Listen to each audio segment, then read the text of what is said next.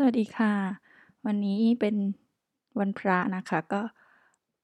กลับมาพบกับ DK Scoop นะคะช่วงนี้ก็จะมีเรื่องมลภาวะทางอากาศนะคะ เราแบบเข้าฤดูหนาวแล้ว แล้วก็อากาศค่อนข้างแห้งนะคะ ก็จะมีพบว่าหลายเมืองเลยอย่างกรุงเทพเชียงใหม่หรือว่าเมืองอุตสาหกรรมเงี้ยค่ะ ก็จะเราประชาชนก็จะพบเจอกับ ปัญหามลภาวะ PM 2.5 นะคะ ก็มันคืออะไร PM 2.5 เนี่ย มันก็คืออนอนุภาคขนาดเล็กนะคะ ที่แขวนลอยอยู่ในอากาศ ซึ่งคำว่า 2.5 หมายความว่ามันมีเส้นผ่าศูนย์กลางเนี่ย ขนาด 2.5 ไมครอน หรือว่ามันเล็กกว่านั้นนะคะ ก็จะจัดอยู่ใน PM 2.5 นะคะ ซึ่งเราพบว่าจริงๆ แล้วเนี่ย PM 2.5 เนี่ยมีความเสี่ยงที่จะทำให้เกิดโรคเกี่ยวกับทางเดินหายใจนะคะ แล้วมันก็สามารถแพร่เข้าไป เข้าสู่กระแสเลือด แล้วก็เข้าสู่ปอดในระดับลึกๆได้นะคะ ซึ่งมันก็จะมีความเสี่ยงทำให้เป็นมะเร็งปอด หรือว่าเป็น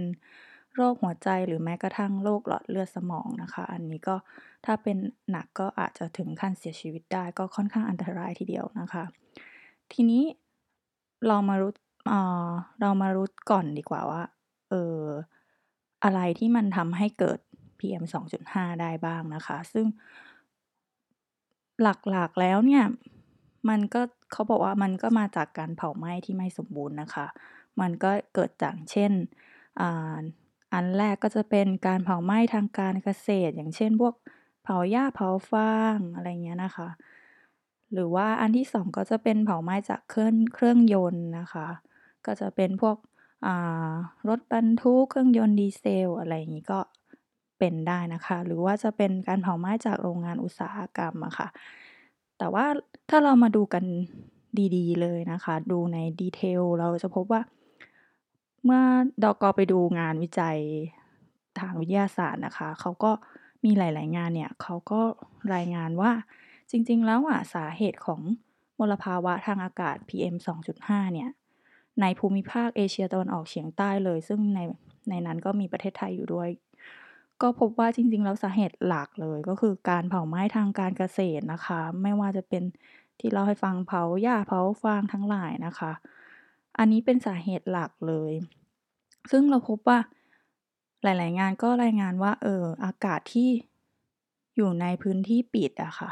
ก็จะมีมลภาวะสูงมากกว่า พื้นที่ที่เป็นโล่งแจ้งนะคะ อย่างเช่นอ่าบริเวณริมถนนในเมืองอย่างเงี้ยนะคะ กับถ้าเทียบกับทางชนบทอย่างเงี้ย ในถนนในเมืองที่เป็นอเอ่อพื้นที่ปิดเนี่ยมันก็จะมีมลภาวะสูงกว่า แล้วก็มันก็สัมพันธ์กับฤดูกาลด้วยว่าแบบถ้าฤดูกาลไหนที่มีอากาศค่อนข้างจะแห้งนะคะ อย่างเช่นฤดูหนาวอย่างเงี้ย หรือว่าฤดูร้อนเนาะที่มัน อากาศแห้งเนี่ยมันก็จะมีมลภาวะเนี่ยสูงกว่าฤดูฝนหรือหรือหรือว่าช่วงที่มีความชื้นสูงนะคะ ทีนี้ปรากฏว่าอ่าเร็วๆเนี้ยค่ะ เมื่อปีที่แล้วเองเนาะเดือนมีนาคม 2019 เนี่ย มีงานวิจัยหนึ่งของคุณอ่าวรสม กันติ กาญจนา ไม่แน่ใจว่าอ่านชื่อนามสกุลถูกหรือเปล่านะคะ เขาได้เผยแพร่งานวิจัยเรื่องการระบุแหล่งกำเนิดอของตัว PM 2.5 ที่เป็นมลพพิษในกรุงเทพเนี้ยค่ะว่า เออจริง ๆ แล้วมันเกิดจากอะไรเนาะก็เขาก็พบว่าซึ่งมันสอดคล้อง มันสอดคล้องกับงานวิจัยอื่นๆนะคะ ที่คนอื่นๆเขาทำมาเหมือนกัน ก็คือว่าสาเหตุหลักของ PM 2.5 ในกรุงเทพเนี่ยมันก็คือการเผาไหม้พืชผลทางการเกษตรอ๋อไม่ใช่เผาไหม้พืชผล ไม่ใช่เผาไหม้พืชผลทางการเกษตร เป็นการเผาไหม้ทางการเกษตรนะคะ ก็จะเป็นพวกเผาหญ้าเผาฟางอย่างงี้นะคะ ซึ่งอันนี้มันมีปัจจัยเสริมเนาะที่มันมีอิทธิพลสูงต่อสิ่งนี้ก็คือกระแสลมหมายความว่าไง เขาบอกว่า ในหน้าฝนเนี่ยที่เราบอกว่า เอออากาศมันดีกว่าเนาะตอนแรกเราก็คิดว่ามันเป็นเพราะความชื้นใช่ไหมแต่จริง ๆ แล้วอะเขาพบว่าเอ่อความชื้นน่ะมันไม่ได้หรือน้ำฝนเนี่ยมันไม่ได้ช่วยให้มลพิษอะมันดีขึ้นเท่าไหร่ แต่ว่ามันเกิดจากที่กระแสลมในหน้าฝนน่ะมันพัดมาจากทะเลอ่าวไทยเนาะที่เป็นเอ่อมันเป็นลม ลมใต้เนาะก็ อ่าวไทยเนี่ยมันเป็นลมสะอาดใช่ไหมคะ มันไม่มีพวกอนุภาค PM 2.5 จากการเผาไหม้ทางการเกษตรเนาะเพราะมันเป็นอ่าวไทย พอมันพัดเข้ามาขึ้นมาเนี่ย ช่วงนั้นนะอากาศก็เลยดีค่ะ ก็จะไม่มีเรื่อง PM 2.5 แต่พอเป็นหน้าหนาวเนี่ย ลมมันเปลี่ยนทิศเนาะมันพัดมาจากทางตะวันออกเฉียงเหนือ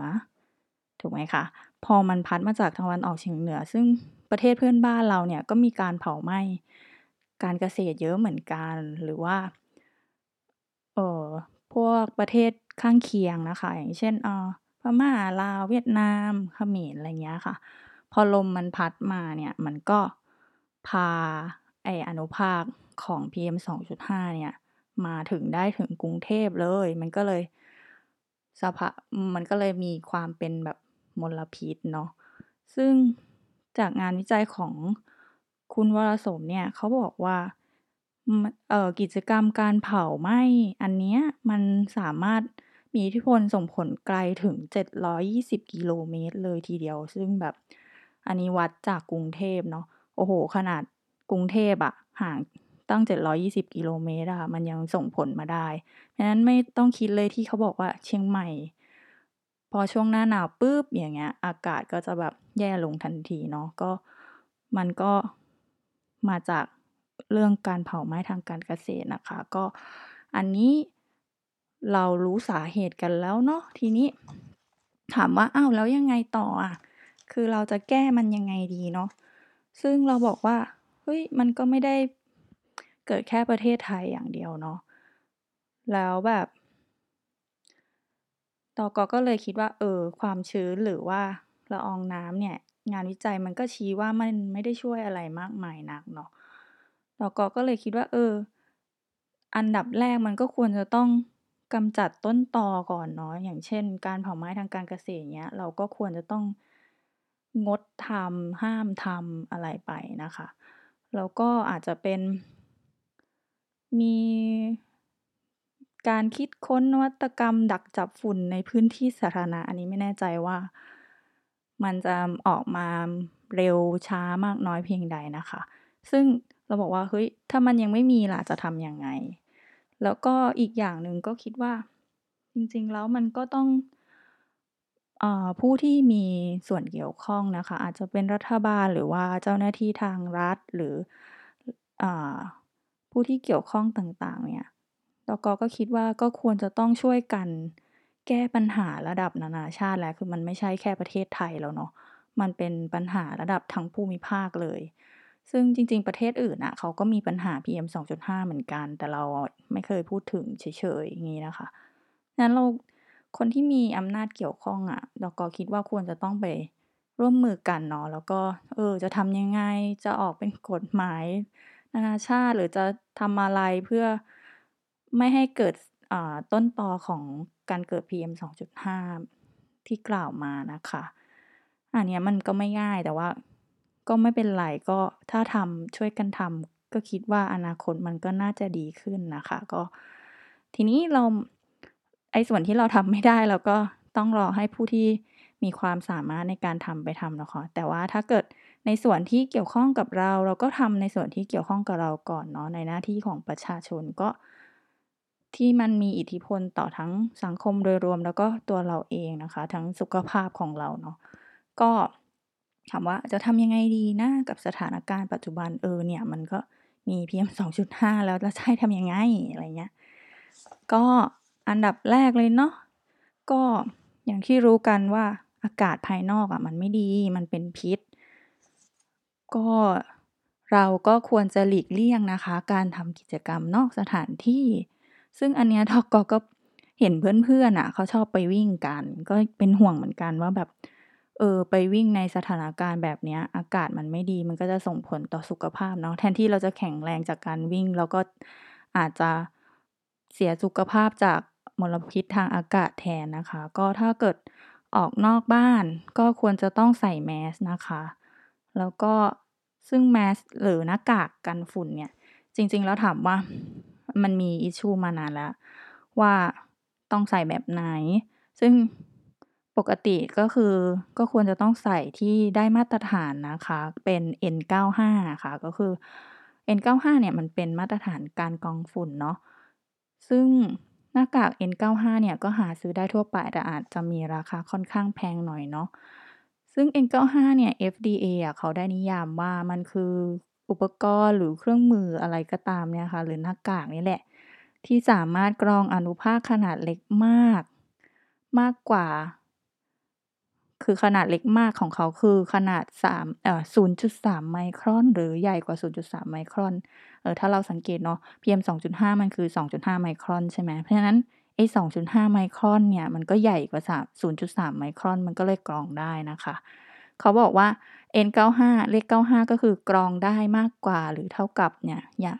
คืออย่างน้อยอะ95%เพราะฉะนั้นแน่นอนแหละเราก็ต้องซื้อหน้ากากพวกเนี้ยมาใช้อย่างน้อยก็ไม่ป้องกันไม่ให้ฝุ่นเนี่ยเข้ามาทางเข้าร่างกายได้นะคะ อืม แล้วก็อันนี้ต้องพูดนิดนึงก็คือไอ้หน้ากาก N95 เนี่ย FDA เขาระบุชัดเจนนะคะ ว่ามันเป็น Single Use หรือว่า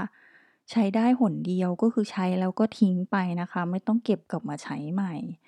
ทีนี้เวลาทิ้งเนี่ยเขาบอกให้ทิ้งอย่างเหมาะสมทิ้งยังไงก็คือ มันเวลามันเต็มแล้วอะมันมีฝุ่นเยอะเราก็ทิ้งใส่ถุงพลาสติกนะคะ แล้วก็มัดแล้วค่อยทิ้งนะคะ ซึ่งเขาบอกว่าหลังจากที่เราเอามันออกมาแล้วก็เอาไปทิ้งเนี่ยค่ะ เราก็ต้อง หลังใช้งานอะคะ เราต้องล้างมือให้สะอาดด้วยนะคะ เพราะมันก็เข้าใจว่าคงมีฝุ่นติดมือเนาะแล้วก็ค่อยเอาอันใหม่อะค่ะ เปลี่ยนขึ้นมาใส่ ซึ่งวิธีใส่ก็ต้องใส่ให้ถูกต้องด้วยอย่างเช่นมันก็จะมีในอินเทอร์เน็ตนะคะ เดี๋ยวหาหาเอาได้นะคะ แต่ว่าหลักๆก็คือจะต้องให้มันพอดีใบหน้านะคะ มันต้องกระชับไม่หลวมหรือว่ามีรูให้ อากาศมันเข้าไปนะคะ ก็เพราะว่าถ้าเกิดมันมีช่องให้อากาศมันเข้าไป เราก็รู้เนาะประสิทธิภาพในการกองฝุ่นมันไม่ได้กองแล้วอะมันก็ประสิทธิภาพมันก็จะไม่ดีนะคะอาอันนี้ก็จะเป็นอันหนึ่งที่เราทำได้เนาะซึ่งไม่รู้ว่าอนาคตจะมีรัฐจะมาแจกให้เราหรือเปล่า อันนี้ก็เป็นเรื่องที่ไม่รู้แต่ว่าถ้าเราพอจะทำได้ก็ ซื้อมาใช้นะคะ ออกนอกบ้านก็ซื้อ N95 มาใส่นะคะ ให้เราตัวเราเองให้คนที่เรารักนะคะ ก็ป้องกันมลพิษนะคะ ทีนี้ข้อ 2 สมมติเราอยู่ในบ้านเนาะเราอยู่ในบ้านเนี่ย อากาศที่มันหมุนเวียนในในบ้านเนี่ย เดิมทีถ้ามันมี PM 2.5 เนี่ย เราก็ต้องซื้อเครื่องกรองอากาศเนาะทีนี้เมื่อเร็วๆนี้เอง เราอะมีข่าวว่า นิตยสารฉลาดซื้อค่ะ ก็จะเป็นนิตยสารออนไลน์เนาะสามารถหา หาอ่านได้ตามออนไลน์เลยนะคะเอ่อนิตยสารฉบับอ่าวันฉบับที่ 225 นะคะ เป็นเรื่องเกี่ยวกับการเปรียบเทียบประสิทธิภาพเครื่องฟอกอากาศนะคะว่า เขาสามารถที่จะลด การเกิดฝุ่นเอ๊ยไม่ใช่ลดฝุ่นละอองเนี่ยค่ะ เปรียบเทียบกับพื้นที่ห้องที่เหมาะสมว่า ไอ้เครื่องฟอกอากาศเหล่านั้นน่ะมันเป็นไปตามโฆษณาหรือว่าคู่มือใช้งานหรือเปล่านะคะ เอาที่มันใช้งานได้แล้วกันเนาะผลปรากฏว่า ฉลาดซื้อเขาก็บอกว่า เครื่องยี่ห้อที่ มันเป็นไปตามมาตรฐานตามใบโฆษณาของเขานะคะสำหรับห้องที่มีขนาดมากกว่า 20 ตารางเมตร แต่ไม่เกิน 30 ตารางเมตรนะคะ พวกนี้ก็จะเป็นพวกคอนโดเนาะหรือว่าห้องพักนะคะ อันนี้ก็จะเป็นยี่ห้อ Fans Link นะคะ AirD แล้วก็ Sharp แล้วก็ Breville นะคะสอ่ยี่ห้อนี้ก็ เป็นไปตามโฆษณาว่า เออ สามารถลดฝุ่นละอองได้ในพื้นที่เท่านี้นะคะ ส่วนถ้าห้องเราใหญ่กว่านั้น อย่างเช่นห้องขนาดมากกว่า 30 ตารางเมตรเนี่ย ยี่ห้อที่เป็นไปตามโฆษณานะคะ ก็คือ Philips แล้วก็ Mi นะคะ Mi คือ เป็นสินค้าตระกูลเดียวกับที่ทำบบโทรศัพท์อะค่ะไอ้ Xiaomi อะค่ะ อันนี้คือบริษัทเดียวกันนะคะ เขาทำหลายอย่างมาก ตอนนี้ก็มีเครื่องฟอกอากาศมานะคะ ถ้าใครสนใจจะซื้อมาไว้ในบ้านนะคะ ก็ศึกษาเพิ่มเติมอีกนิดนึงเนาะว่า ราคาเป็นยังไง อันนี้ได้มาตรฐานตามนี้แล้วก็ห้องเราขนาดเท่าไหร่อะไรอย่างเงี้ยค่ะแล้วปกติพวกนี้ก็คือ มันก็ต้องมีการเปลี่ยนไส้กรองเนาะราคา maintenance ของการเปลี่ยนไส้กรองเป็นยังไงบางทีมันก็คุณภาพดีแหละ แต่ว่าค่อนข้างราคาสูงนิดหนึ่งก็อาจจะไม่ไหวเราก็จะกระเถิบไปเป็นอีกยี่ห้อหนึ่งนะคะ ก็มีไกด์ไลน์จากนิตยสารฉลาดซื้อแล้วก็เราสามารถจะเลือกได้ตามนั้นเลยนะคะ ว่าแบบเออยี่ห้อไหนที่โดนใจเราเนาะอาต่อไป เราบอกว่าเออมีทั้งหน้ากากเวลาออกไปข้างนอกเนาะ N95 แล้วก็อยู่ในบ้านก็ใช้เครื่องฟอกอากาศนะคะ แล้วก็จริงๆ แล้วมีอีกวิธีหนึ่งแต่ไม่รู้ว่าช่วยเยอะมากน้อยเท่าไหร่ แต่ว่าปกติอะเราก็ทำเป็นประจำอยู่แล้ว เพราะว่าเป็นคนค่อนข้างเซนซิทิฟค่ะ เป็นคนแพ้ง่ายเจออะไรนู่นนี่นิดหน่อยก็ไปแล้วนะคะ คือแบบน้ำมูกน้ำหูน้ำตาก็มาอะไรอย่างงี้นะคะ ก็ ก็เลย คุณหมอก็เลยแนะนำให้ล้างจมูกด้วยน้ำเกลือเป็นประจำ ก็คิดว่ามันอาจจะไม่ได้ช่วยอะไรมากหรอกค่ะ แต่ว่าเวลาล้างจมูกด้วยน้ำเกลือเนี่ย เราจะรู้สึกว่า เออ มันล้างฝุ่นที่เกาะตามพวกรูจมูกหรือไซนัสของเราเนี่ย ให้มันคลีน ให้มันสะอาดอะนะคะ ก็เลยเผื่อใครบางคนรู้สึกว่า เออ จมูกมันดำเนาะ แล้วไม่รู้จะทำยังไง ก็มี เป็นอีกวิธีหนึ่งก็คือ อ่า ล้างจมูกด้วยน้ำเกลือนะคะ ด้วย normal saline ค่ะ แล้วก็อีกอันหนึ่งอันนี้เป็นการรณรงค์จากดอกอ.เองนะคะ ก็คือว่านี่มันจะตรุษจีนแล้วเนาะวันไหว้เนี่ยวันที่เท่าไหร่นะศุกหน้านะคะ24 ใช่ไหมมกราคม มันจะถึงแล้วล่ะ เรารู้สึกว่าจริง ๆ เราพูดกันมาตั้งแต่เด็กแล้วว่า เออ เราไม่ควรเผากระดาษเงินกระดาษทองเนาะ มันสร้างมลพิษ ฉะนั้นดก.ก็จะเป็นขอใช้เวทีนี้แล้วกันเนาะพูดว่าเออเรามาร่วมรณรงค์กันนะคะ งดเผากระดาษเงินกระดาษทองในวันตรุษจีน หรือวันไหว้ต่างๆ ของเทศกาลคนจีนนะคะ มันอาจจะรู้สึกขัดใจนิดนึงแต่เนาะช่วยช่วยกันนะคะกับอย่างน้อยเราไม่เพิ่ม แหล่งกำเนิด PM 2.5นครนะคะ เราย้ำกันอีกทีว่า PM 2.5 จะเกิดจากการเผาไหม้พวกเผาหญ้าเผาฟาง เผากระดาษเงินกระดาษทองก็เป็นอีกอันหนึ่งนะคะ เพราะฉะนั้นเราช่วยกันคนละไม้ละมือนะคะ เพื่อสังคมของเราแล้วก็เพื่อสุขภาพของเราด้วยนะคะ ไม่เผาเนาะในวันตรุษจีนอาสุดท้ายนี้ดก.ก็ขอเป็นกำลังใจให้ผู้ที่เกี่ยวข้องหรือผู้ที่ มีอำนาจในการ